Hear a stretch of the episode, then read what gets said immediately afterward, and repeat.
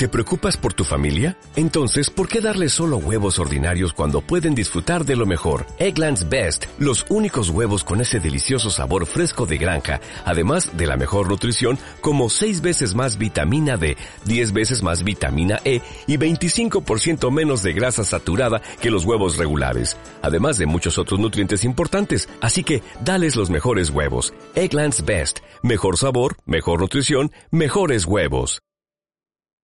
Vamos a compartir un tiempo que la idea es, como siempre digo, que lo que podamos absorber y tomar de esto lo podamos retransmitir, lo podamos compartir. Y el tema que hoy quería compartirles y que me parece tan importante en estas épocas donde eh, distinguir algunas cosas esenciales nos ayuda a cada uno a mejorar nuestra calidad de vida, a darnos cuenta que poniendo palabras y definiendo o aclarando términos e ideas, muchas veces me permite tomar conciencia de cosas que estoy viviendo, de, vivencias personales. Y desde ese lugar también, como digo, irradiar a los que me rodean esas vivencias que voy comprendiendo.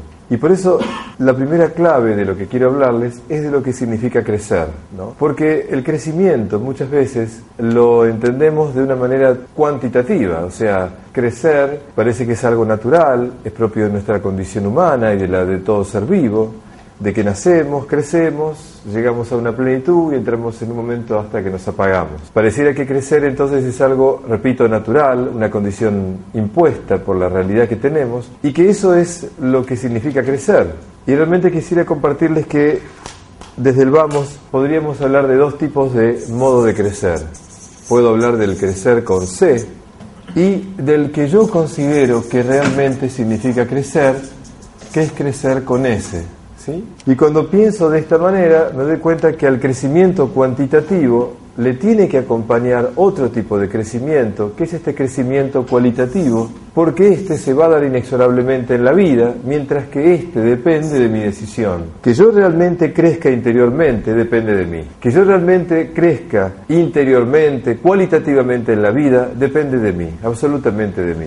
Por eso entonces, entender qué significa crecer es entender ¿Qué debo hacer en mi realidad, en mi vida, para mostrar que realmente voy avanzando bien en la vida? Y cuando pienso en un crecimiento, pienso en el crecimiento personal, pienso en el crecimiento familiar, una familia. Cuando una familia crece, no es que tenga más hijos, es que de otra manera se crece. Cuando una comunidad crece, cuando una nación crece. Entonces, ¿cómo hablar de este tema? ¿De qué, de qué, dónde pararnos para entender qué es el crecimiento? Entonces a veces las ideas claves que siempre les cuento, hoy como otra reflexión más, nos ayuda a esto. Miren, muchas veces lo he dicho, viene bien que lo digamos en esta, en esta, en esta conferencia, que tiene que ver con el desarrollo personal, porque uno puede decir que hay dos tipos de personas, los que duran y los que maduran, ¿se acuerdan? Y los que duran envejecen y los que maduran se hacen sabios. La persona que dura acumula años, la, que, la persona que madura va aprendiendo de cada situación que le toca. Y por eso la idea de que la experiencia no es lo que le pasa a una persona, sino lo que una persona hace con lo que le pasa, indica claramente que no es lo que te pasó lo que te hace crecer, sino lo que supiste extraer de cada situación lo que te hace crecer. Y no es un tema de edad cronológica. Hay personas que llegaban a, un tiempo de la vida muy madura y no crecieron. Y vos te das cuenta que es así porque todo lo que les pasó les pasó por encima. Y no supieron extraer de esas situaciones aprendizaje para ese crecimiento interior. Y a veces hay gente joven que te asombra, que en una edad que no pareciera, habiendo extraído experiencias de las situaciones y vivencias de la vida importantes, habiendo aprendido de ellas, notas que están más plantadas en la vida. Y entonces sí, realmente uno se da cuenta que la experiencia no tiene que ver con años, sino que tiene que ver con una actitud. Y como digo siempre, vivir no es un acto que ejecutamos, es una actitud que adoptamos. Uno puede vivir intensamente o no. Y la persona que vive intensamente la vida, esa está viviendo la otra se le pasan los años. Cuando uno entiende esto así, nos damos cuenta entonces que de lo que se trata es qué grado de consistencia personal tengo. Y ahí empieza el tema. ¿Qué grado de consistencia personal tengo? Una persona creció más cuando es más consistente. Una familia creció más cuando es más consistente. Una organización creció más cuando es más consistente. La consistencia personal la consistencia como tal es el signo de haber crecido. Entonces quiero que hablemos de eso, que hablemos de la consistencia, porque de eso se trata, mostrar el grado de crecimiento que tuvimos, de eso se trata. Entonces muchas veces cuando vemos a chicos que terminan su secundaria o su época escolar con notas brillantes o han pasado las cosas que se les habían propuesto, han crecido, uno diría, bueno, sí, crecieron en años, crecieron en conocimientos, acumularon conocimientos mayores, crecieron. ¿Cómo determinar si crecieron o no? Bueno, Roberto, eh, eh, los ves más grandes, no sé. No. ¿Qué consistencia tienen para la vida? ¿Qué grado de consistencia? A veces se lo he dicho a los directores de colegio. No crean que porque han pasado todos los exámenes o han llegado acá realmente crecieron. Crecer para la vida es otra cosa. Crecer para la vida supone que tengan una consistencia fuerte para lo que van a encarar nuevo. ¿No sería bueno medir el crecimiento por el grado de consistencia? Y entonces cuando pensamos así, necesariamente tengo que mostrarles una especie de grado de crecimiento ascendente, de una situación absolutamente de no crecimiento a una de crecimiento grande, mayor. Y por eso creo que va a ser bueno que vayamos paso por paso, hablando gradualmente desde una actitud en la vida en que uno está plantado, a lo que yo llamo quizás el grado de crecimiento al que yo creo que aspiro y creo que algunos de los presentes. Así que vamos a ver, empezamos. Podríamos decir que hay un grado muy básico, muy básico en el cual para mí no hay crecimiento cualitativo, en todo caso puede haber de este tipo, pero no de, Y es la persona que se planta en la vida. Recuerden que estamos hablando siempre del triángulo de la conciencia, de pensar, sentir y actuar. ¿eh? Entonces tratemos de pensar la consistencia de una persona de acuerdo al grado de conciencia que tiene. Entonces vamos a ver, hay un grado básico. Un grado básico que, repito, ahí no veo crecimiento, pero también abunda, ¿eh? atención. El grado básico yo le diría que este es el estado de inconsistencia. Y si tuviera que definir ¿Qué considera un grado de inconsistencia? Es la persona que anda por la vida de esta manera. En lo que se refiere al área de la, percepción o del pensamiento, es la persona que lamentablemente está en un estado de indiferencia. Entonces, su manera de plantarse en la vida es un lugar en la cual todo le da lo mismo. Y de hecho tiene una indiferencia frente a lo que ocurre y tiene una indiferencia mucho más fuerte todavía, que saben qué es? La no, la no diferencia entre lo esencial y lo accidental. Esa es la más grave de todas las indiferencias, ¿no? La persona que pasa por la vida y vos ves que está pasando por la vida y no distingue lo esencial de lo accidental, todo le da lo mismo, la vida se le viene, los años se le vienen, y vos ves que tiene una indiferencia frente a lo que le ocurre, frente a lo que ocurre afuera y lo que le ocurre adentro. Repito, una indiferencia más fuerte es no apreciar lo esencial, no darse cuenta de lo importante, vivir atendiendo lo urgente, vivir atrapado en lo accidental y, repito, se le pasa la vida. Esta indiferencia como actitud reflexiva le continúa un estado de insatisfacción, y sí, la persona que es inconsistente, que no trabaja su interior, que no va madurando bien, lamentablemente vive en un estado de permanente insatisfacción, le cae bien, todos los problemas son problemas, todas las situaciones son obstáculos para crecer, y vos te das cuenta que, claro, que va por la vida quejándose de todo. Y realmente ante la indiferencia hacia afuera y ante su crecimiento personal, también pasa que entonces desde ese lugar, aquello que no le viene bien, repito, es motivo de queja, de crítica, y a esa insatisfacción y a esa indiferencia le sigue un proceso de inseguridad en la cual realmente se planta en la vida, tratando de, evitar los problemas, las dificultades y los peligros. No, sintiéndose protagonista en la vida, no, no sintiendo que es parte de ese movimiento hacia adelante, sino que es alguien que tiene que cuidarse. Entonces pasa la vida indiferente, insatisfecho, inseguro, tratando de esquivar los problemas, tratando de sentirse bien cuando puede, y repito, siempre con temor a que algún peligro le, acontezca. Estas son personas que duran. Ahora se van a dar cuenta de algo.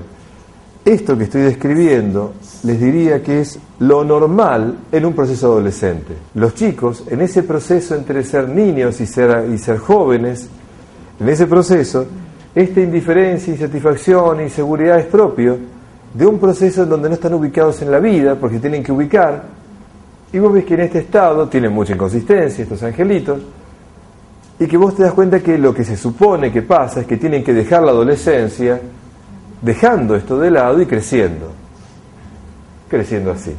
Pero ¿qué ocurre?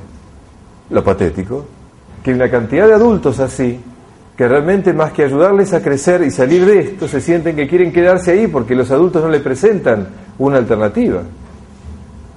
Cuando la sociología dice que estamos en una etapa de adolentización de la cultura, Estamos diciendo, lamentablemente, que esto se instala ya en el, en el proceso del adulto, no solamente en el adolescente.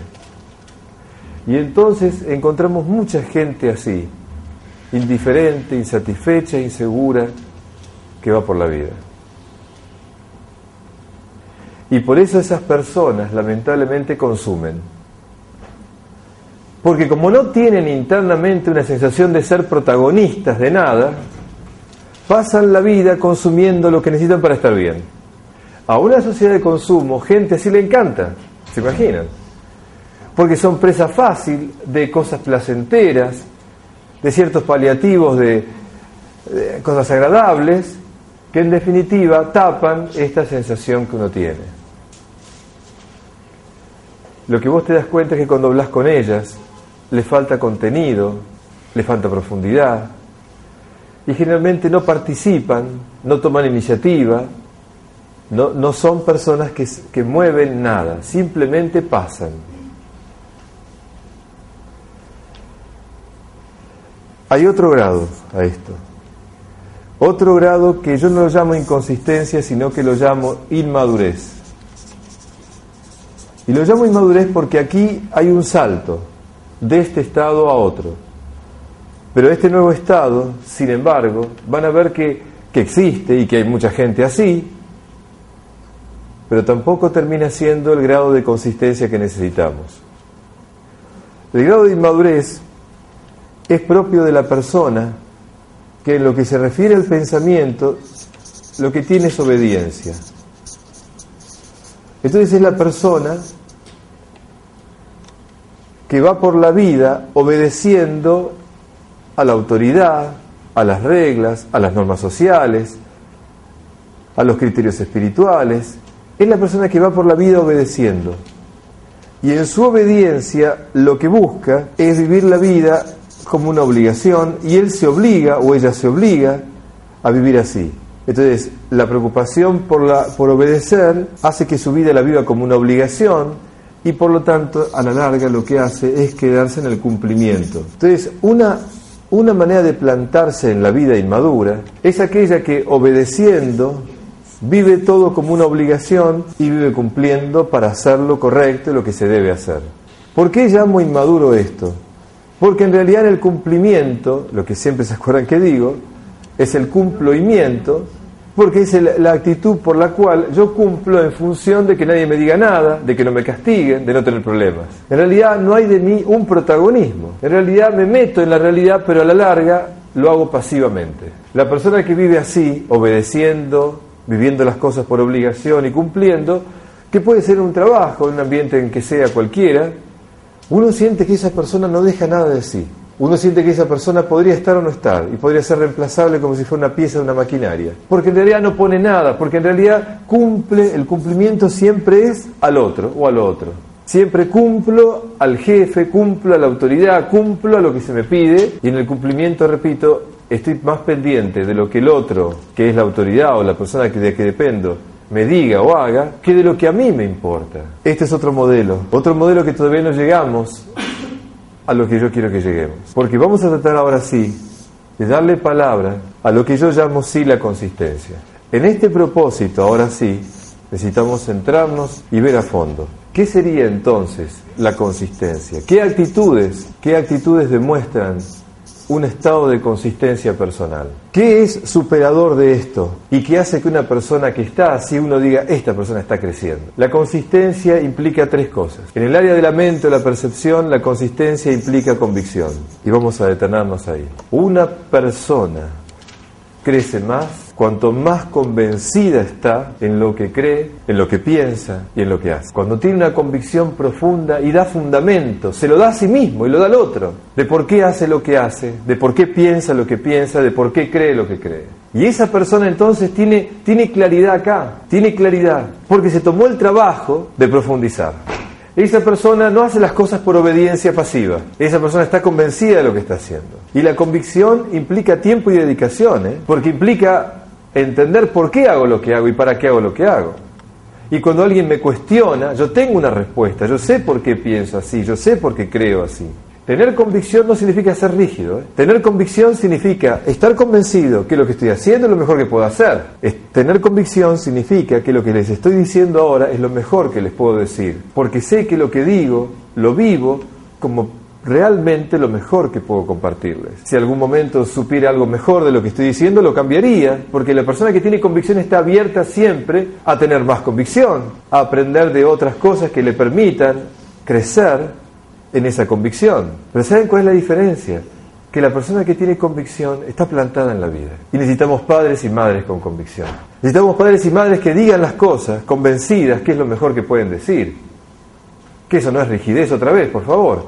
Significa que yo estoy plantado diciendo, mira, hijo mío, esto es lo mejor que yo pienso. Puedes estar de acuerdo o no, pero yo estoy convencida de que estos valores, de que este criterio es lo mejor que tiene que vivirse. Si no estás de acuerdo conmigo, si pensás distinto y lo que sea, te puedo entender. Pero entendeme que no voy a cambiar estas convicciones, salvo que me demuestres lo contrario, salvo que me digas que hay algo mejor. Muchas veces uno ve esta inconsistencia en adultos que forman a, jóvenes y uno se da cuenta que no la falta de convicción hace que generalmente terminen mimetizándose, acomodándose, complaciendo para que todo esté bien. Y más aún cuando se le pide, se le pide razones a un adulto de por qué piensa, cree o hace eso y no tiene muchas respuestas, los jóvenes no adhieren a esa persona, como nos pasó en otra época de la vida a nosotros. Cuando veíamos a alguien convencido de lo que está haciendo, convencido de lo que, de lo que vive, esa persona nos atrae. La persona que obedece no atrae a nadie. La persona que está con convicción, vos ves que esa convicción le hace llevar a otra realidad que ahora voy a explicar. Pero todavía voy a hablarles de algo más fuerte que ya lo he dicho otras veces. ¿De qué tenemos que tener convicción? ¿De ideas teóricas? No. La verdadera convicción, la que realmente hace que una persona tenga consistencia, es la respuesta que dé a tres preguntas que ya sabemos. ¿Quién soy? ¿Para qué estoy y a dónde voy? Es. La persona que tiene, está convencida de quién es, para qué está en esta vida y a dónde va, esa persona, repito, con esa convicción, tiene una consistencia profunda. Y esa persona que sabe esto, que responde esto, está bien plantada en la vida. Y como creo que se los compartí tantas veces, realmente nos distinguimos entre nosotros, no por lo que tenemos, no por lo que sabemos, no por lo que logramos, sino por el nivel de profundidad de respuesta a estas tres preguntas. Eso. Y entonces la convicción realmente es de eso, estar convencido de yo realmente quién soy, para qué vine esta vida y qué es lo que busco y anhelo en el alma alcanzar. Cuando eso no está así tan claro, voy, voy por la vida llevándome, la vida me lleva, y voy haciendo lo que puedo, voy tratando de resolver lo que se me aparece, pero la persona no está plantada. Esta convicción, repito entonces, nos lleva a otra cosa. Miren, la persona que tiene convicción, la persona que tiene, está convencida de lo que vive y lo que hace, puede tomar mejores decisiones. O podría decir esta frase, a mayor convicción, mejor decisión. Las decisiones de la vida, las decisiones de la vida son mejores cuanto más convicción hay. Quiere decir que la la fuerza de una decisión, la calidad de una decisión, depende de la convicción personal que tiene la persona. Entonces es tan importante que la persona esté bien convencida porque sus decisiones son mejores. Y esto en cualquier actividad que sea, en lo profesional, en lo familiar, en la tarea de, de ser padres, educadores, en todas las órdenes de la vida. Yo creo que cuando uno no está convencido de estas preguntas fundamentales, las decisiones las toma de acuerdo a lo que conviene. Entonces una cosa es tomar las decisiones por convicción, y otra por conveniencia. Entonces me muevo por lo que conviene. Y conviene decirle esto a mi hijo, conviene decirle esto a esta persona, conviene, conviene. No, no, no, no. Por eso creo que ojalá que esta noche, ojalá podamos replantearnos juntos estas cosas fundamentales, porque saben que siento que de nuestra convicción de adultos, nuestros hijos van a tener más consistencia. Que nuestra poca convicción en la vida nuestros hijos les va a costar más llegar a tener esa consistencia personal. Por eso la importancia de que nosotros estemos convencidos de esto es fundamental. Y vos te das cuenta que en niveles laborales o de organizaciones, cuando alguien lo ves convencido en lo que está haciendo, en lo que está proponiendo, en lo que está esperando, es una cosa. Cuando no está convencido, titubea, se deja llevar por otro, espera que alguien decida por él. Es así. Hasta en lo organizacional esto pasa a ser definitivo. ¿eh? Dame una persona convencida en algo y vas a ver que no la arrastras así nomás, no la das vuelta. Por eso en la sociedad de consumo no le, interesa mucho gente muy convencida, porque la persona que tiene, que tiene convicción sabe decir que sí y sabe decir que no. Eso es lo bueno. La persona indiferente le dice a todo que sí. La persona que hace las cosas por obediencia Y hoy dice que sí, mañana que dice no, de acuerdo a lo que, a lo que le diga, lo que conviene, lo que es. La persona que tiene convicción sabe que esto no me sirve para mi crecimiento, que esto no me conviene para mi crecimiento, mejor dicho, esto no me, no me ayuda a mi crecimiento. Estoy seguro. Digo que no. Esa es la clave de una persona con convicción. Y también digo que no a mí mismo cuando en mis decisiones puedo hacer algo que no me ayuda a crecer. Es decir, cuando uno está convencido de algo, desde la fe, desde la espiritualidad, desde los valores humanos, cuando uno está convencido, ese convencimiento es para uno mismo una ayuda para no caer en debilidades. En cambio, cuando uno estoy convencido demasiado, y hago un montón de cosas que no debería hacer. Y bueno, qué sé yo, es, mi edad, es lo que puede, es lo que me sale, y me justifico fácilmente. Una persona con convicción no se justifica fácilmente. Por eso que la convicción, entre comillas, me lleva a mí a corregirme a mí mismo. Porque digo, si yo estoy convencido de esto, no puedo, no puedo hacer esto, no puedo caer acá, no puedo esto otro. Y lo digo en primera persona, porque las veces que yo estaba convencido de algo, muchas veces en trampas, sensaciones o, tentaciones, uno, uno luchó fácil. Cuando perdiste esa, esa convicción, uno expresa fácil de cosas que ocurren y a veces dice que sí a lo que no debería decir que sí, porque está porque perdió la convicción en eso. Por eso hay que permanentemente trabajar esto internamente. ¿Qué grado de convicción tienen los chicos que terminan un secundario? ¿Qué grado de fundamentación tienen lo que piensan y creen? Eso es lo que me preocupa. Si le preguntas cosas fundamentales no tienen respuesta, no, no tiene una fundamentación. Entonces la convicción es pobre. A la convicción que tiene que ver con esta área de la, del pensamiento, le sigue la confianza en sí mismo. Y la confianza en uno mismo es otra, otro pilar de la consistencia personal.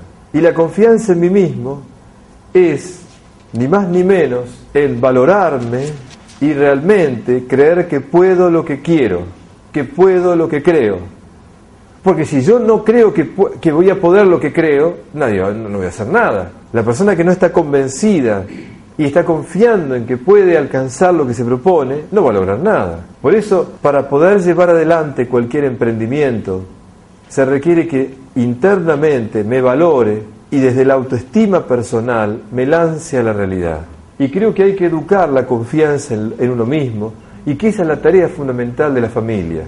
En la, en la vida familiar tenemos que sostener, apuntalar, mejorar la confianza en uno mismo. Por eso cuando a los chicos los apoyamos en, cosas que están haciendo, que son positivas, cuando le damos nuestro, nuestra, nuestro apoyo, nuestro sostenimiento, aunque se equivoquen y se caigan, que los, sigo, los sigo ayudando a levantarse y vamos adelante, cuando los chicos sienten que hay apoyo para, para, que, para que avancen desde una confianza, es lo mejor que puedo hacer por ellos. Ahora, cuando les estoy mirando con una mirada crítica, cuando les estoy mirando tratando de que cumplan una expectativa que yo tengo de ellos, cuando lamentablemente en vez de fortalecer la confianza, les exijo, no, eso daña la autoestima, daña la confianza en sí mismos. Y justamente muchas veces cuando eso pasa, terminan, terminan siendo lamentablemente eh, vulnerables ante los obstáculos que ocurren. ¿Por qué? Porque la persona que realmente tiene confianza en sí mismo, tiene determinación. Entonces, así como la convicción me permite tener decisiones fuertes, a mayor confianza en, en, uno mismo, mayor determinación para llevar adelante los proyectos que hago. Es decir, la persona que tiene confianza en alcanzar lo que está haciendo, va a tener determinación frente a los obstáculos que aparezcan. Entonces, cuando la persona no tiene confianza en sí mismo, ¿qué va a pasar? va a pasar lamentablemente que ante cualquier obstáculo va a perder esa fuerza interior. Entonces, a veces las letras me encantan, ¿eh? Determinación, decisión. A mayor confianza, mejor determinación. Entonces, realmente, el llevar adelante cualquier actividad va a depender del grado de confianza en mí misma, en mí mismo, y la determinación que tengo para llevarlo adelante. Y cuando estoy convencido y cuando tengo confianza en mí, entonces tengo compromiso. Una persona se compromete con algo cuando siente que tiene convicción y confianza en sí mismo. Entonces, cuando yo estoy convencido de lo que hago y confío, me comprometo con todo. Pero ahora miren qué interesante, el cumplimiento es al otro. El compromiso es ante mí. El compromiso es ante mí mismo. El compromiso es lo que yo realmente quiero, mejor dicho, creo, quiero y busco alcanzar. Y no tiene nada que ver el compromiso con el cumplimiento. El compromiso, repito, es ante uno mismo. Más allá del rédito o del resultado que tenga, del reconocimiento, la recompensa, no pasa por ahí. Pasa por mí, porque yo me comprometí.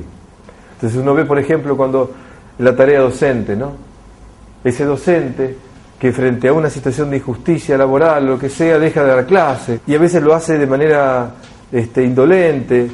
Y claro, como está cumpliendo y no le cumplen, ¿me entienden? No va o se pelea, qué sé yo o hace las cosas mal, sin ganas. En cambio el docente, que puede ser que tenga que pelear alguna vez sindicalmente algo, estamos de acuerdo, ¿eh? De que a veces hay que defender las cosas haciendo un paro, lo que sea, pero lo que le duele a uno ver como docente en, esa sala de profesores es que ante, ante la realidad de que no cumplen conmigo, yo no cumplo con los chicos. Entonces a la larga de, me dejo estar, ¿y para qué me voy a preocupar si la gente no me paga a mí? Entonces yo, no, vos estás comprometido como docente ante vos mismo por lo que estás haciendo no tienen que pagar ellos los problemas que tengas vos con problemas de remuneración o lo que sea. Vos estás comprometido ante la vida con vos mismo por formar. Y sos formador, por lo tanto eso no puede, no puede disminuir en nada, porque en tu compromiso personal tenés que dar lo mejor, independiente de los problemas que tengas. Los tendrás que resolver y tendrás que hacer pelea con eso. Pero cuidado, porque vos estás comprometido ante ti mismo por esta tarea hermosa que tenés de formar. Entonces, cuando uno está comprometido realmente, se nota, porque lo que hace y lo que, lo que, lo que vive, lo vive y lo hace desde un lugar donde él o ella se sentiría mal si no lo hiciera. Independiente, como digo, de lo que pase afuera o lo que los demás hagan o no. Y la persona que tiene compromiso es la que le va a poner dedicación. A mayor compromiso, mejor dedicación. Una persona comprometida tiene una dedicación fuerte a lo que está haciendo, ¿me entienden? Entonces, a mayor compromiso, mejor dedicación. Dame una persona así. Dame una persona así en cualquier actividad que sea. Y donde esté esa persona, como persona, va a ser protagonista. Porque va a tratar de ser mejor. Y va a tratar de crecer. Eso, eso. Hoy día necesitamos profesionales consistentes, padres consistentes. Necesitamos... Eh, empresarios consistentes, políticos consistentes. Nuestro drama es que esto no está y que generalmente justamente frente a esta ausencia de personas con consistencia se manejan por conveniencia, es así. Entonces hay una masa de gente indiferente o inconsistente, hay una masa de gente anónima que va inmaduro por la vida, ahí cumpliendo, por obediencia, y hay menos de personas así. Y uno podría decir, bueno, ya está, con esto ya logramos todo. No, les propongo un, salto más. El salto que les digo es un salto que no dan todos. No, esto que voy a decir ahora soy consciente que es una llamada cualitativa para pocos. Porque este salto cualitativo que de acá va acá, realmente son los que a la larga estas personas cambian la realidad, la transforman de una manera increíble. Esto ya es tremendamente importante, tremendamente importante.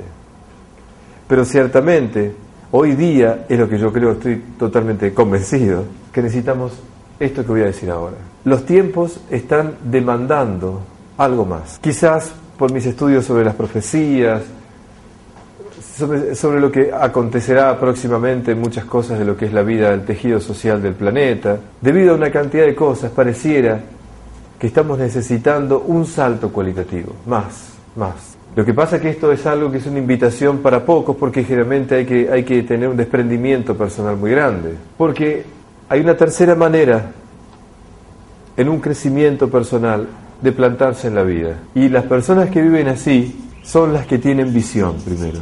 Y son las personas que ya no solamente están convencidas de lo que piensan y hacen y de lo que viven y de quién son, para qué están y a dónde van, sino que empiezan a mirar la realidad, miran el horizonte y buscando el horizonte y mirando la realidad, empiezan a ver más allá. ¿Qué es lo importante ya no para mí, sino para la condición humana? Es lo que van a tratar de tener esa visión profunda en la actividad que sea que están realizando. Y son los visionarios, sí, son los visionarios. Son aquellos que en ese, en ese ideal de servir, y de ser mejores, empiezan a ver qué puedo cambiar, a ver cuál es el paso que se necesita. Empiezan a ver la realidad tratando de ver en la realidad qué pueden aportar. ya están mirando hacia, hacia el horizonte, no, no solamente miran el aquí y ahora, ya están mirando a ver qué habría que aportar, qué habría que hacer. Las personas que tienen esa visión, las personas que empiezan a darse cuenta que el camino va por acá y hay que poner esto, esas personas suelen ponerle pasión a lo que hacen. Y son personas apasionadas, son personas que ponen todo el empeño. Y vos ves que a esa visión y a esa pasión le sigue, yo lo diría así, una consagración. Se consagran a eso. Y la palabra consagración, que suena espiritual, quisiera tomarla en un sentido más profundo y general. Hay personas que se consagran a la educación. Hay personas que se consagran a mejorar la calidad de vida en el ambiente en que se mueven, a la justicia. Hay personas que se consagran a la solidaridad. Hay personas que se consagran a la formación de otros. Hay personas que se consagran a mejorar la calidad de vida en el ambiente que se mueven. Hay personas que se consagran a ideales. Y esa persona que va teniendo clara una visión, una, pasión, una consagración, es porque tiene clara su misión en la vida. Y siente una misión, un llamado, y se consagran a ese llamado. Entonces, ¿qué pasa? El, el que cumple cumple para el otro. El que, se, el que se compromete se compromete a sí mismo, pero el que se consagra lo hace a un ideal o a una causa que va más allá del mismo, lo supera. Y por eso pone lo, que piensa, lo que siente, lo que tiene en torno a eso que estamos diciendo. Todas nuestras naciones, todos los héroes de la patria, de las patrias, siempre han sido personas que tuvieron esa visión, esa pasión y esa consagración. Sí, es casi les diría una actitud heroica, en un mundo donde todos están especulando en no perder. Estamos hablando de una persona que lo que está mirando no es su persona, sino que tiene una conciencia comunitaria, una visión común, no está pensando que su vida tiene que transitar para sembrar algo que otros continúen también. Si hubiera más personas así, consagradas en eso, muchas cosas cambiarían en todos los ambientes. A veces pensamos que para hacer esto hay que tener mucho dinero, hay que saber mucho, y no. Todas las grandes, cuando vemos esas películas, todas las grandes reformas sociales de la humanidad, todas las grandes reformas que se hicieron fueron a través de personas que denodadamente se consagraron a un cambio que veían que era necesario. A veces padecieron muchas cosas, probablemente perdieron muchas cosas, pero ciertamente uno sabe que gracias a esas vidas también muchas cosas cambiaron. Como ven, esto ya es un grado superlativo, pero hace falta decirlo. Porque ¿por qué no estar llamados a eso? ¿Por qué no tener una aspiración de esa naturaleza? Bueno, cuando pienso en mis hijos y pido muchas veces ante la providencia, sueño que por supuesto, Dios mío, ellos sean así. Y sueño también, con todo amor en mi vida, que quizás alguno llegue a esto. Ojalá yo pueda vivir esto bien, porque sé que si yo vivo esto bien, por ahí los invito a que también es posible. Yo sé que si me consagro a mi misión en la vida, yo me consagro a eso, puedo abrir la puerta o el camino para que también lo hagan. En realidad, no es tanto que sean felices, como decimos, sino que sirvan a una causa para la felicidad de todos. Eso es lo que sueña, mi corazón sueña eso. Y sé que más de uno aquí lo mismo. No soñamos que estén, que estén bien, soñamos que realmente ellos sean fuerzas de cambio en el lugar que les toque. Pero enseñamos lo que sabemos, pero contagiamos lo que vivimos. Entonces si nosotros no llegamos un poquito a esto, va a ser difícil que otros lo sigan. Igual a nadie podemos obligar. Así que está todo bien, como decimos. Está todo bien. Como diciendo, no resignación, sino entender que la vida es como es y cada uno hará su granito o su aporte. Pero qué lindo, qué lindo es soñar esto. Yo sueño esto. Y cuando me encuentro con jóvenes idealistas, los apoyo totalmente, porque sé que en la medida en que esto sea verdad en ellos y los apoyemos nosotros, va a haber un cambio cualitativo mientras estén buscando su propia conveniencia y hagan las cosas por cumplimiento, o siquiera ni siquiera por eso, viven inseguros en un mundo inseguro, nada cambiará. Por eso yo creo que una, una comunidad, cualquiera sea, crece cuando hay gente que se consagra. Ya con esto es grandísimo. ¿eh? Cuando hay gente comprometida, ese lugar crece seguro. Y cuando hay alguien que pasa acá, qué lindo. La, la consagración es una dedicación total. La consagración es una dedicación más allá de mí. El compromiso es conmigo, la consagración es con un ideal. Esto yo creo que es un secreto que no tenemos que perder cuando pensamos hablar de crecimiento. Y en eso de crecer, por ese lado, yendo a pequeñas ideas que me encantan para matizarlo, diría esto, por ejemplo. Jóvenes son aquellos que están convencidos de, lo, de que lo mejor de sus vidas está por venir. Y viejos son aquellos jóvenes son aquellos que están convencidos de que lo mejor de sus vidas está por venir. Y viejos son aquellos que están convencidos de que lo mejor de sus vidas ya pasó. Viejos son aquellos que están convencidos de que lo mejor de sus vidas ya pasó. ¿Quién lo dijo? No tengo la suerte de tenerlo. Me da pena. No sé quién lo dijo, pero me encantó. y me encantó porque creo que entonces se dan cuenta que la juventud no tiene que ver con la edad. Nada que es. Y entonces sí, podríamos decir esta otra frase. A los 20 años tengo la cara que Dios me dio. A los 40 tengo la cara que la vida me dio. Y a los 60 tengo la cara que me merezco. Es decir, con el paso de los años, tu rostro va a mantenerse joven, yo creo, porque realmente pusiste tu ser en cosas que tienen que ver con la calidad. Entonces tu rostro joven no tiene que ver con no arrugas, sino que tiene que ver con una calidad de vida mejor. Y eso soy testigo oficial. Las personas que conozco, jóvenes, y vos sabés quién hablo, algunas de ellas, son personas que han decidido crecer. Y este es un lifting espiritual, está claro, esto es, el esto es buenísimo. La persona que opta por la calidad les aseguro que no parece la edad que tiene, ¿no es cierto? Porque tiene una energía y una vitalidad que le nace de plantarse en la vida de esta manera. Y por eso es protagonista no es espectador, es protagonista.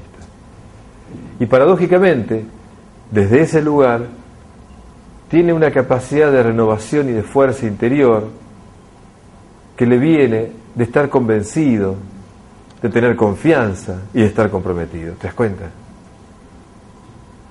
Entonces es muy distinto empezar el día y terminar el día agradeciendo y viviendo así.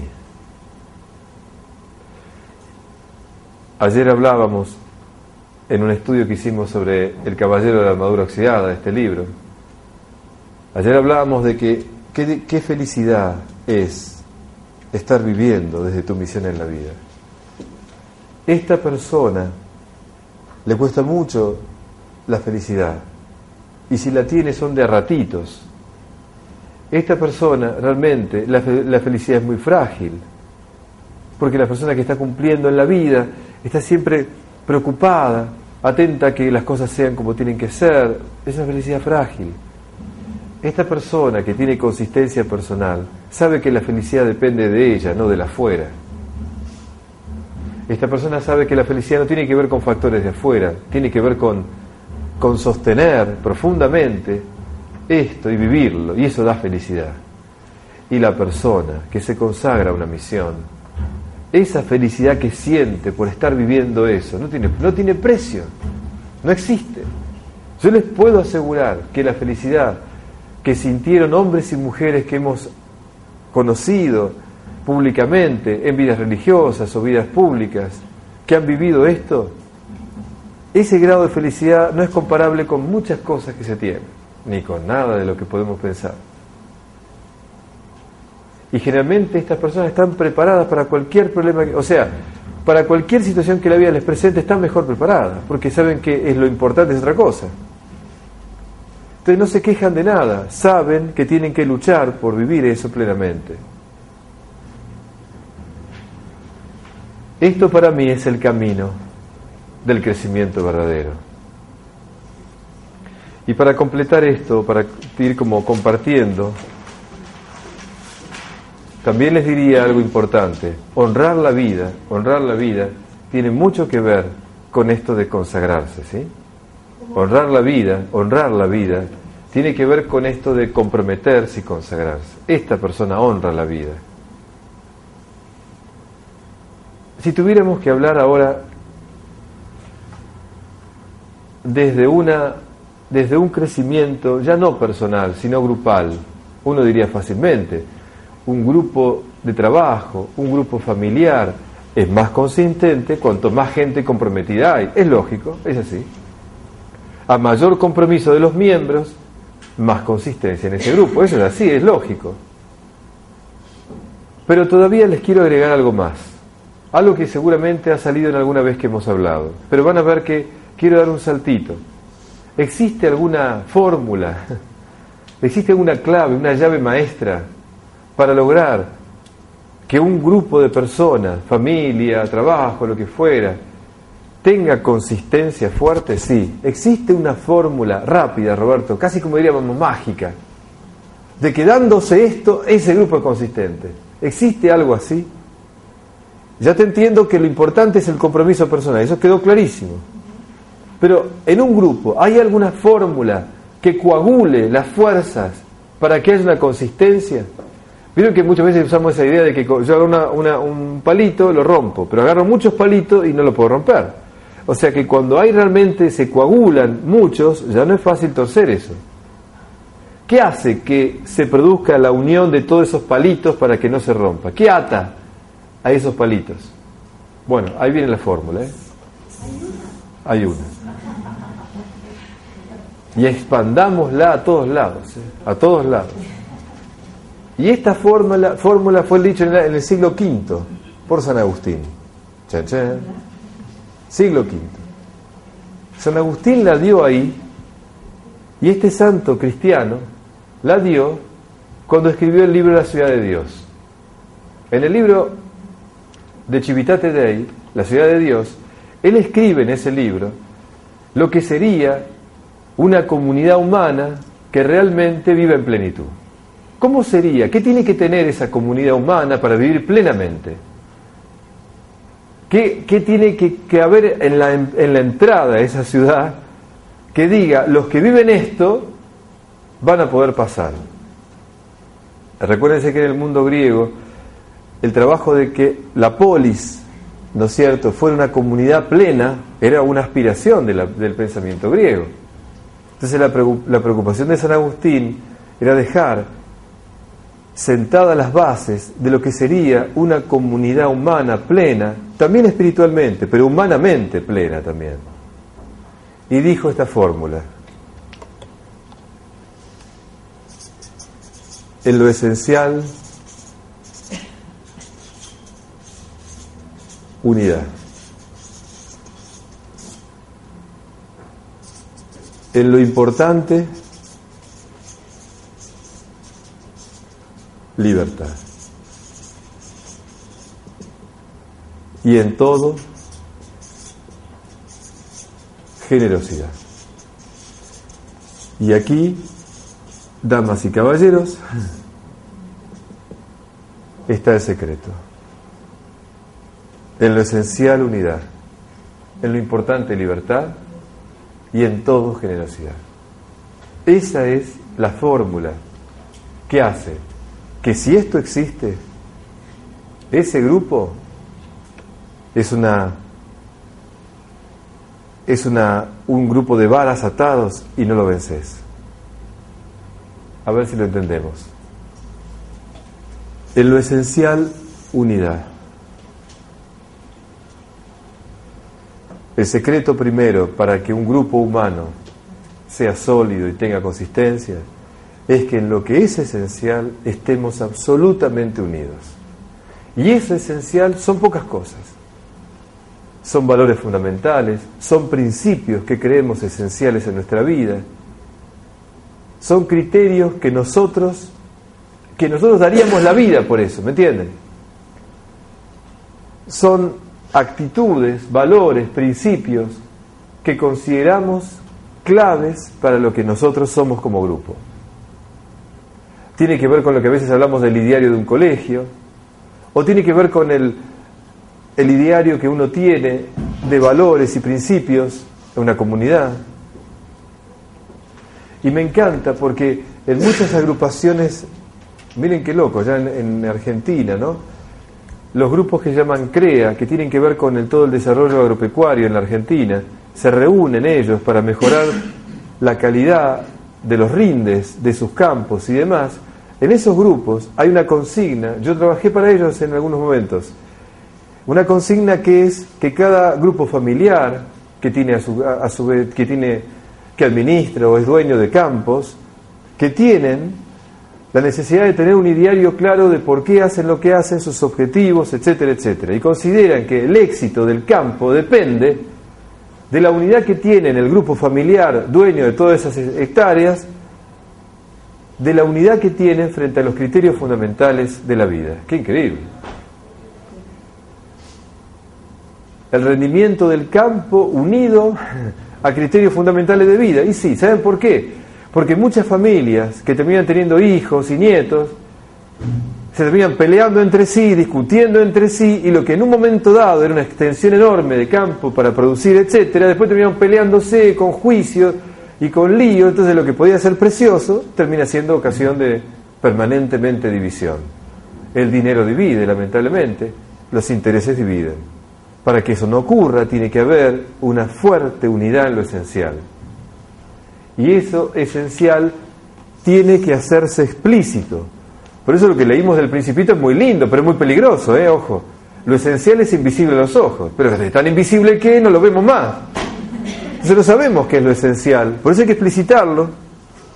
Es cierto que lo esencial es invisible, pero no tenemos que dejarlo tan invisible de que no sabemos qué es. Cuando puedo hacer explícito lo implícito y lo puedo poner afuera, me puedo comprometer. Muchas veces supongo que el otro está comprometido como yo, pero nunca me lo dijo, pero estamos, supongo. No, no supongas nada, ¿eh? No, pero yo supongo que me quiere. No, no. Si no te lo dijo nunca, algo pasa. Bueno, lo supongo. No. La, la suposición lleva muchas veces a que lo que yo creía que estaba no está. Pero cuando me doy cuenta ya es tarde, ¿eh? porque ya hay un lío por medio. Entonces el problema es que justamente se necesita explicitar lo esencial para comprometernos mejor. Eso es. Y la unidad depende de eso. Pero ahora viene, viene lo que dice acá, lo importante libertad. Cuidado, unidad no es uniformidad. Unidad no es que todos hagamos lo mismo, como si fuéramos robots o fuéramos todos... No, no. En lo esencial tiene que haber unidad. Pero la manera de llevar adelante eso esencial tiene que ser de tal forma hecho que cada uno sea libre para hacerlo. Porque nadie es feliz, ni nadie va a estar bien en un lugar donde no se siente libre. Es decir, que la libertad permite que las personas que están comprometidas en eso esencial estén bien. Y por eso tengo que cuidar que las personas que estamos en lo que sea se sientan libres para hacer lo que sientan que tienen que hacer y sacar lo mejor de ellos mismos. Entonces, por ejemplo, en una casa estamos convencidos, estamos unidos en esto que queremos esencial. Pero a este le gusta ser chef, a este le gusta ser, le gusta tener, ser ama de casa con sus hijos, a esta le gusta ser abogada, a esta le gusta ser administrador de empresas. Cada uno libremente escoge actividades distintas, pero todos nosotros estamos unidos en lo que es esencial. Pero cada uno es libre de sacar adelante o llevar adelante en sus vidas lo que considera que tiene que aportar. Unidad no es uniformidad. En un equipo de trabajo es muy importante que cada uno se sienta libre para hacer en su actividad o en, el lugar que le toca, sacar lo mejor de sí mismo. Pero estamos unidos en lo esencial, aunque cada uno en su libertad expanda lo que es de acuerdo a sus dones propios. Entonces, cuidar que cada uno se sienta libre para ser el mismo favorece al grupo. Entonces, queda claro que a la unidad se le requiere la libertad para que cada uno se exprese o manifieste lo que es. Y el tercer valor, este me encanta, porque San Agustín la tenía clara, ¿eh? porque yo hubiera puesto y en todo amor. No, no puso amor. O podría haber puesto y en todo respeto. Tampoco puso respeto. Y me di cuenta que la palabra generosidad era la palabra adecuada, adecuada. ¿Por qué? Miren, uno diría, yo diría, y en, en todo respeto, porque de alguna manera el respeto es la base de cualquier relación afectiva. O sea, sin respeto todo se viene abajo. No. Yo diría que el respeto, ¿saben qué es? Son los cimientos de una casa en donde nos, donde nos apoyamos. El respeto es el cimiento. Pero la generosidad es el piso de esa casa, de ese cuerpo afectivo. Sí, ¿Por qué? Porque ustedes como yo hemos visto muchas veces que bajo la palabra respeto, bajo la palabra respeto, cada uno hace la suya. Nos respetamos todos. Yo te respeto, vos me respetás, cada uno hacemos lo nuestro. En una casa donde todos se respetan, cada uno come en su cuarto, ¿me entienden? Nos respetamos tanto que cada uno hace lo que quiere. Lamentablemente la palabra respeto sola puede llevar, como digo, a no te metas. Yo no me meto, no te metas conmigo. En algunos países que no nombro, donde se habla de la ley y el respeto, son de tremendamente individualistas. Porque todo se respeta. Entonces el vecino se está matando y que se mate. No, a mí no yo lo respeto. El respeto tiene, tiene, un sentido engañoso y peligroso. Por supuesto que es importantísimo el respeto porque es el, el digamos, los cimientos. O sea, ya si no respeto, se viene todo abajo. Pero no es el respeto, atención, el pegamento de ese grupo humano. No. El pegamento de ese grupo humano, lo que consolida la unidad, es la generosidad. Y la generosidad es, ¿en qué te puedo servir? La generosidad es, ¿qué necesitas de mí? La generosidad acerca, el respeto no acerca. La generosidad es un pegamento realmente precioso, porque a mayor generosidad, mayor acercamiento. O sea, si todos estamos siendo generosos unos con otros, estamos bien unidos. En cambio, si nos respetamos, cada uno está en su lugar. Realmente yo creo que el crecimiento de cualquier grupo humano pasa por el nivel de generosidad que tienen los miembros entre sí. Esto para mí es definitivo. Y siento esto tan así que no solamente tiene que ver con temas religiosos o espirituales, tiene que ver con temas bien humanos, bien humanos. Cuando entra una corporación, yo digo, evalúen su funcionamiento, no en función de los rendimientos cuantitativos, no en función de la, de la no rotación de personal, no lo midan por ese lado, midan el crecimiento cualitativo de este grupo por el nivel de generosidad que tienen entre ellos. Más aún, me ha pasado que en algunas organizaciones propuse el premio a la generosidad. Y un premio jugoso, ¿me entienden? O sea, no un premio sino más una medallita que se cuelgue, no, no, no, algo consistente. Premiemos la generosidad. Y premiémosla bien, porque de lo que hay que premiar más es la generosidad, porque donde hay generosidad hay más unidad y con esa unidad podemos ir muy adelante. ¿Y saben qué? Cuando llegan las épocas de crisis, lo que sostiene a un grupo es la generosidad. En un lugar donde todos se respetan, cuando llega la crisis, sálvese quien pueda, ¿me entienden? Es así.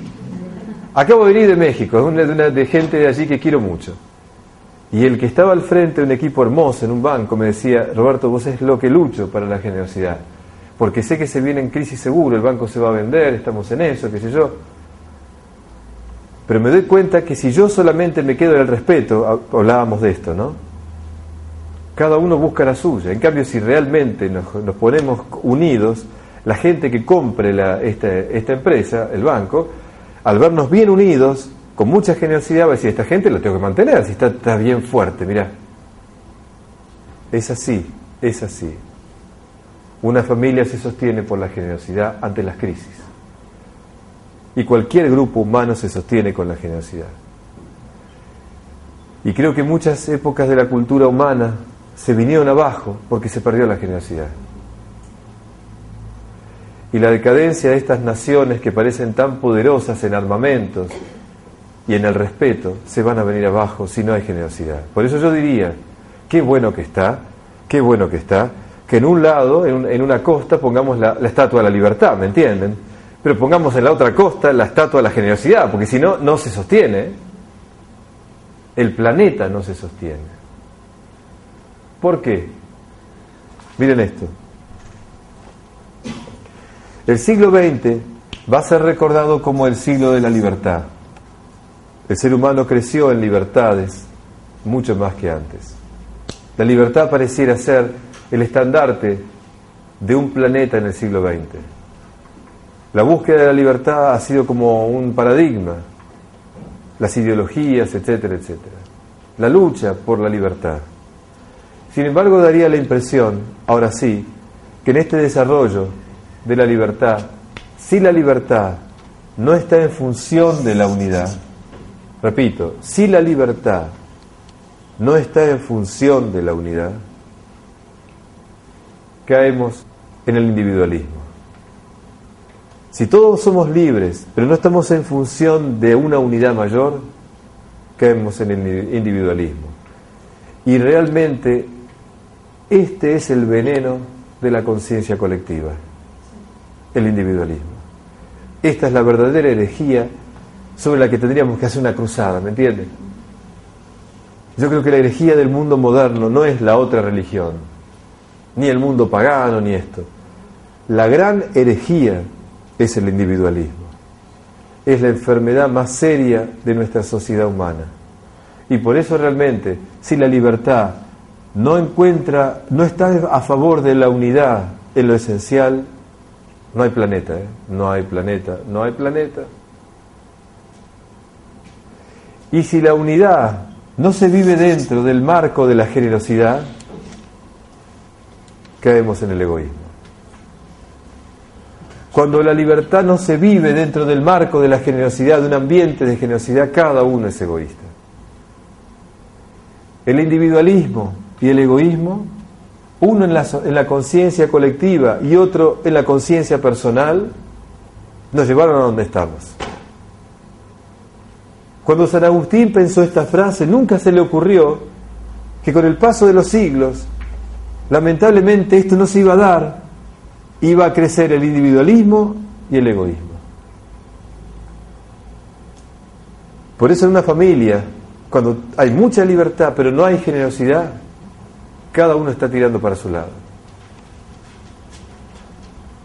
Entonces, lo que va a salvar nuestro planeta, el crecimiento cualitativo de la cultura humana, depende de que esto se dé unido que la libertad esté en función de la unidad y que la libertad se viva en el marco de un ambiente de generosidad. Y esto lo digo, repito, para todos los estratos de la vida humana. Una familia, una organización, una comunidad.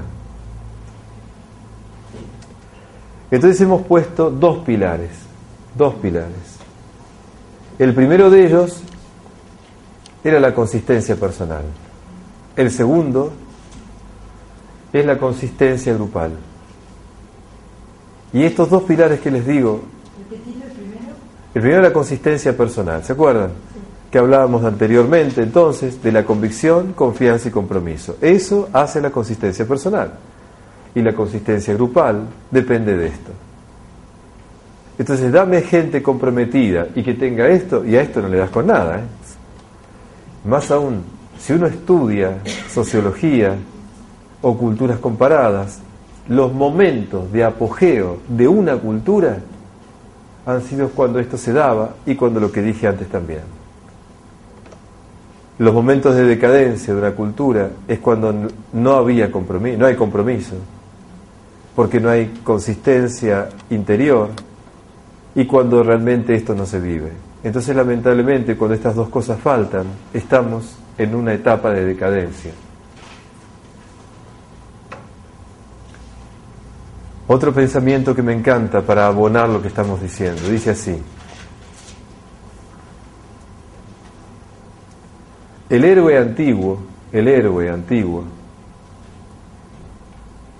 era aquel que con coraje enfrentaba la muerte. El héroe antiguo era aquel que con coraje enfrentaba la muerte. El héroe actual es aquel que con coraje asume la vida. Hoy no hay que morir por una causa, hay que vivir por esa causa. El héroe actual es aquel que con coraje asume la vida. Comprometerse ante uno mismo o consagrarse a un ideal, eso es asumir la vida, eso es honrar la vida, eso es crecer realmente. Entonces realmente necesitamos héroes que asuman la vida y no que mueran por nada.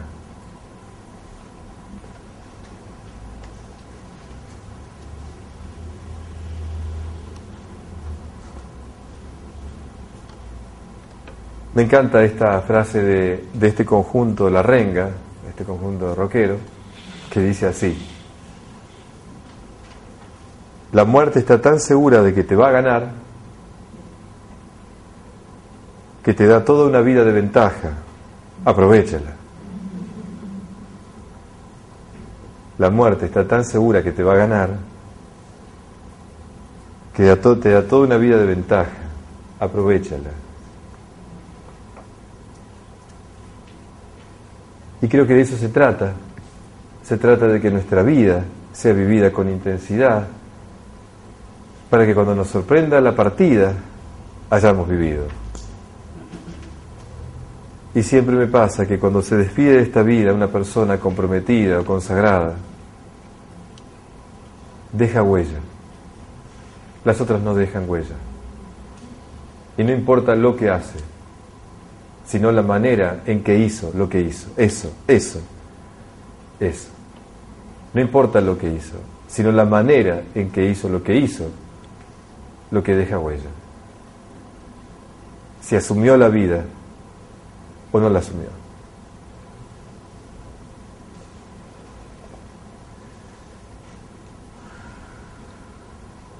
Finalmente, para cerrar, me gustaría que nos quedemos con un trípode que es para mí como una clave importante de ese crecimiento cualitativo. Esto lo aprendí de las comunidades de la tierra, de las comunidades indígenas. Cuando miro mucho estas culturas, las estudio, las contemplo, las admiro, las admiro, las admiro, encuentro en ellas algo común, que es lo que les voy a contar ahora. Esto común que encuentro es que para ellos el crecimiento cualitativo, de otra manera dicho, de otra manera, depende de lo que les voy a decir ahora. Y yo diría, si lo podemos extrapolar a lo que venimos diciendo antes, le agregamos esto, está bueno, está muy bueno, porque le pone como otra vez tres pilares fundamentales para entender qué es la consistencia para la gente de la Tierra, para la gente de las comunidades indígenas, para la gente de todo el planeta, ¿eh? que está en contacto con lo natural. Para ellos, si yo agarrara un cacique o un hombre de la tierra de cualquier tradición, una mujer de cualquier tradición, dirían que una persona crece, crece, con ese, crece, cuando aprendió a observar mejor la vida.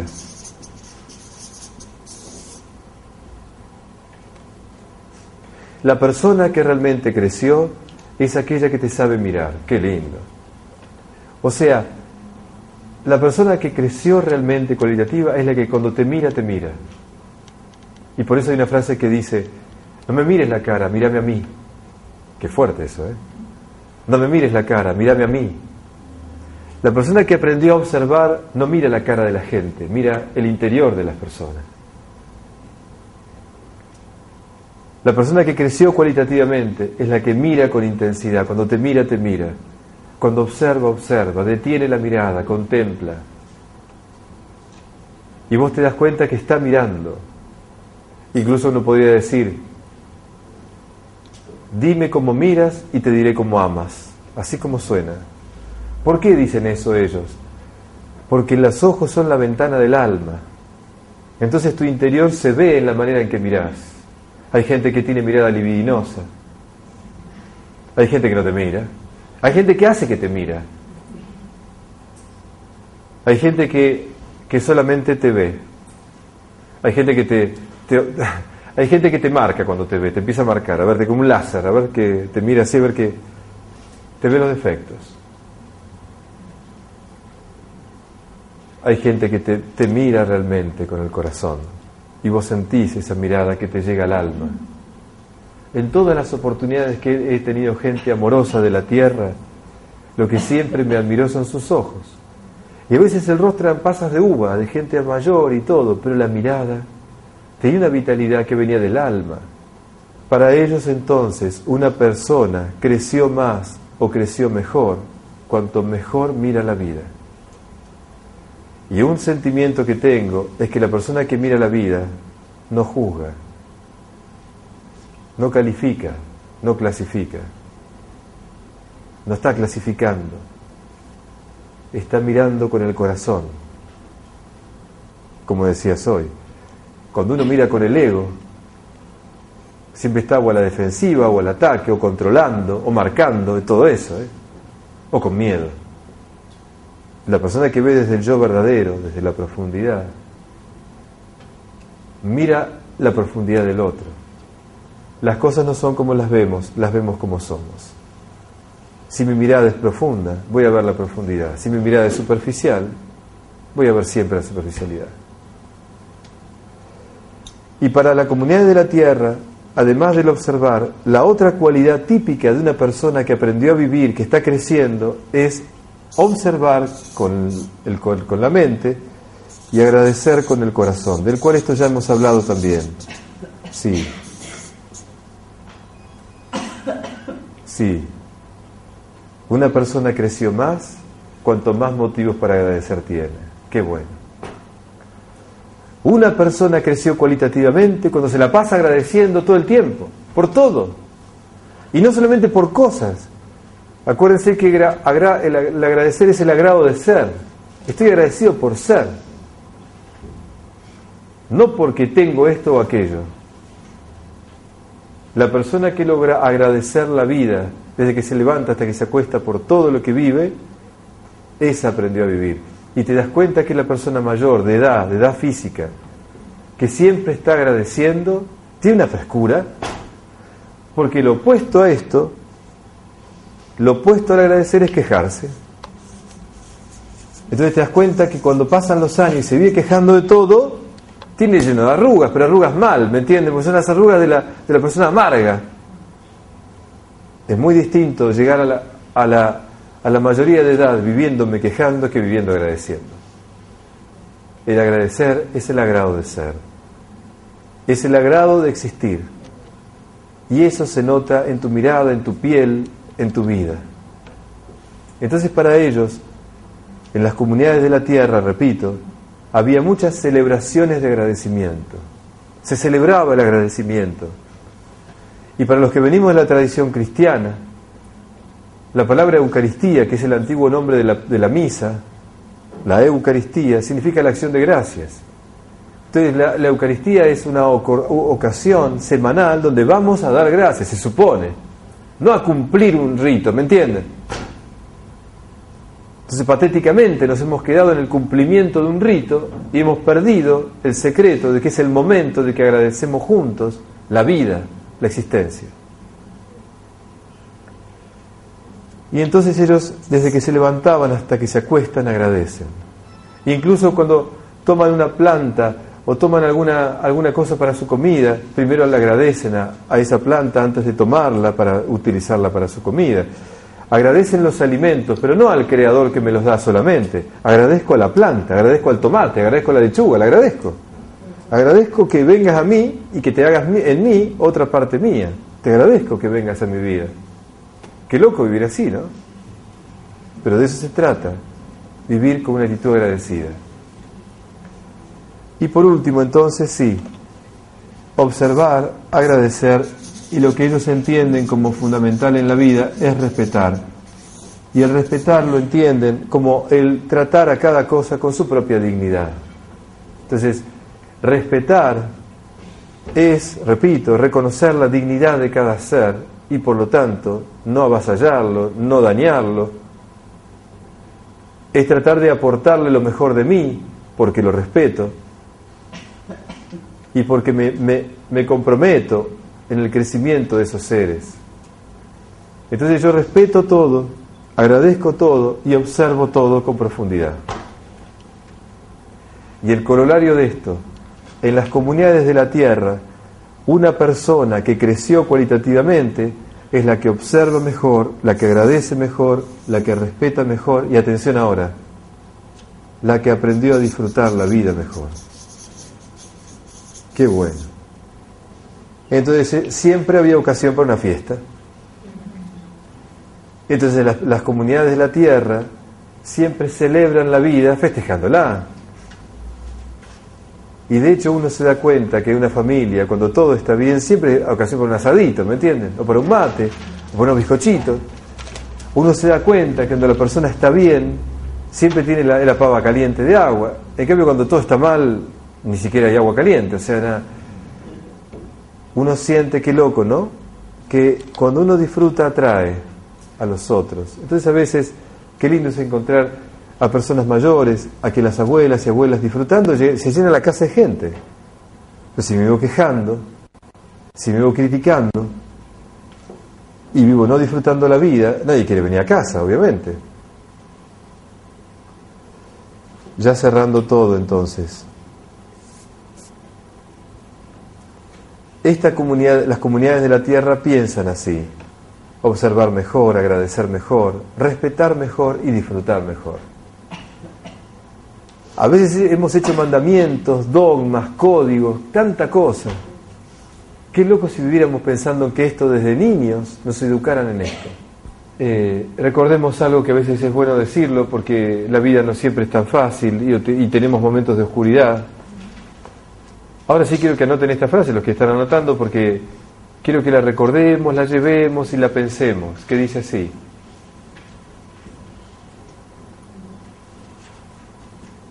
Hablando de las mariposas, ¿eh? Lo que para la oruga es el fin del mundo, lo que para la oruga es el fin del mundo, para el resto del mundo es la mariposa. Miren bien, lo que para la oruga es el fin del mundo, para el resto del mundo es la mariposa. A ver si me entienden. Muchos de los presentes, y yo me incluyo, muchas veces sentimos que la vida nos encajona y parece que se acaba todo. Se acaba el matrimonio, se acaba la vida, se acaba todo. Una enfermedad, parece que todo se acaba.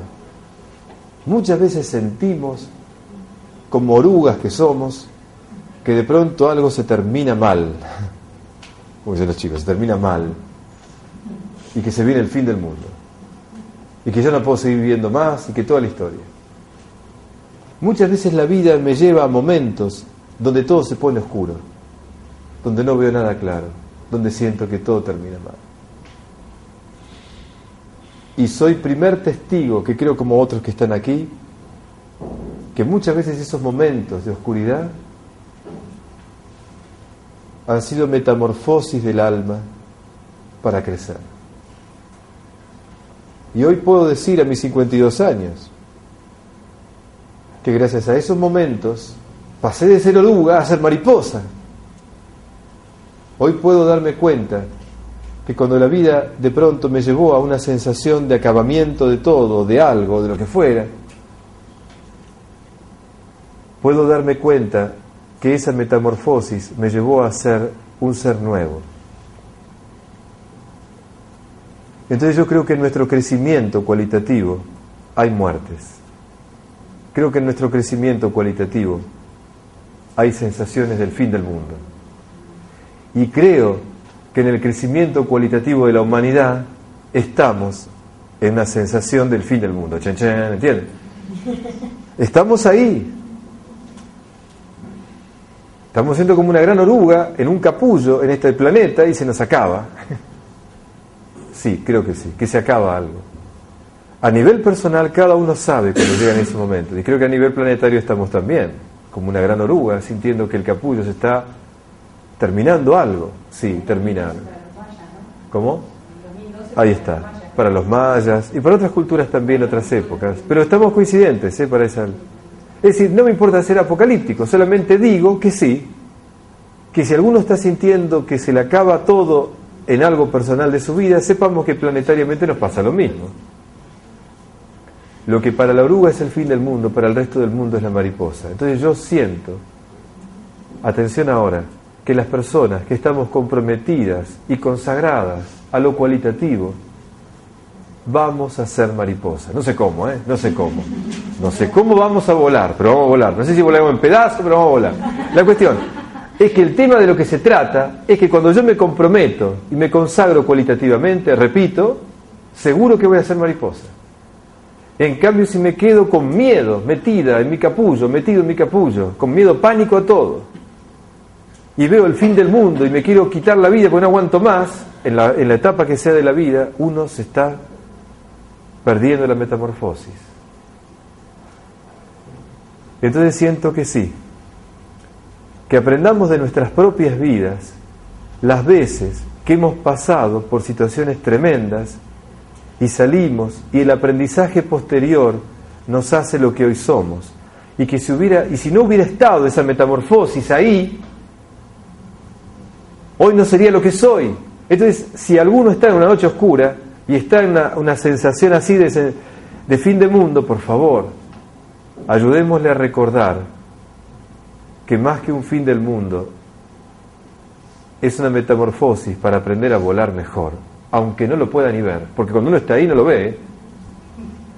Pero ayudémosle los otros que tratamos de ser mariposa. ¿No será que entonces nosotros, si desde ahora, desde ahora, nos comprometemos cualitativamente por el planeta y por la vida, ¿no será que si nos comprometemos y nos consagramos a eso, a eso directamente, les permitimos a las personas que están atrapadas en miedos y que esto va a avanzar, de que todo es una metamorfosis, no un fin del mundo? Yo creo que sí. Y creo que esta noche estamos acá para recordar esto. Yo me lo recuerdo para mí, esta sensación.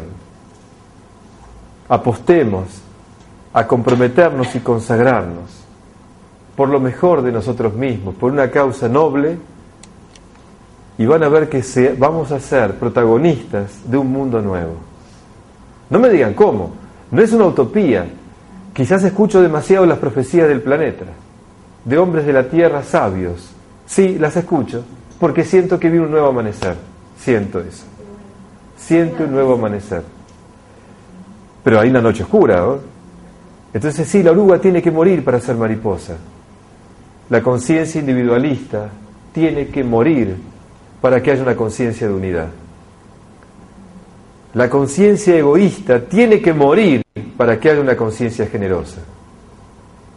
Entonces estamos en vísperas de la muerte de una vieja conciencia y el surgimiento de una nueva conciencia. Para eso estudiamos Enneagrama, para eso estamos acá, para eso leo, investigo, para eso me muevo, para eso vivo.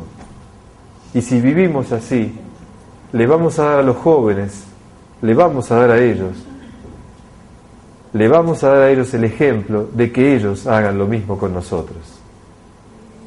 Y vamos a darnos cuenta que es por esto que la vida vale la pena vivirla.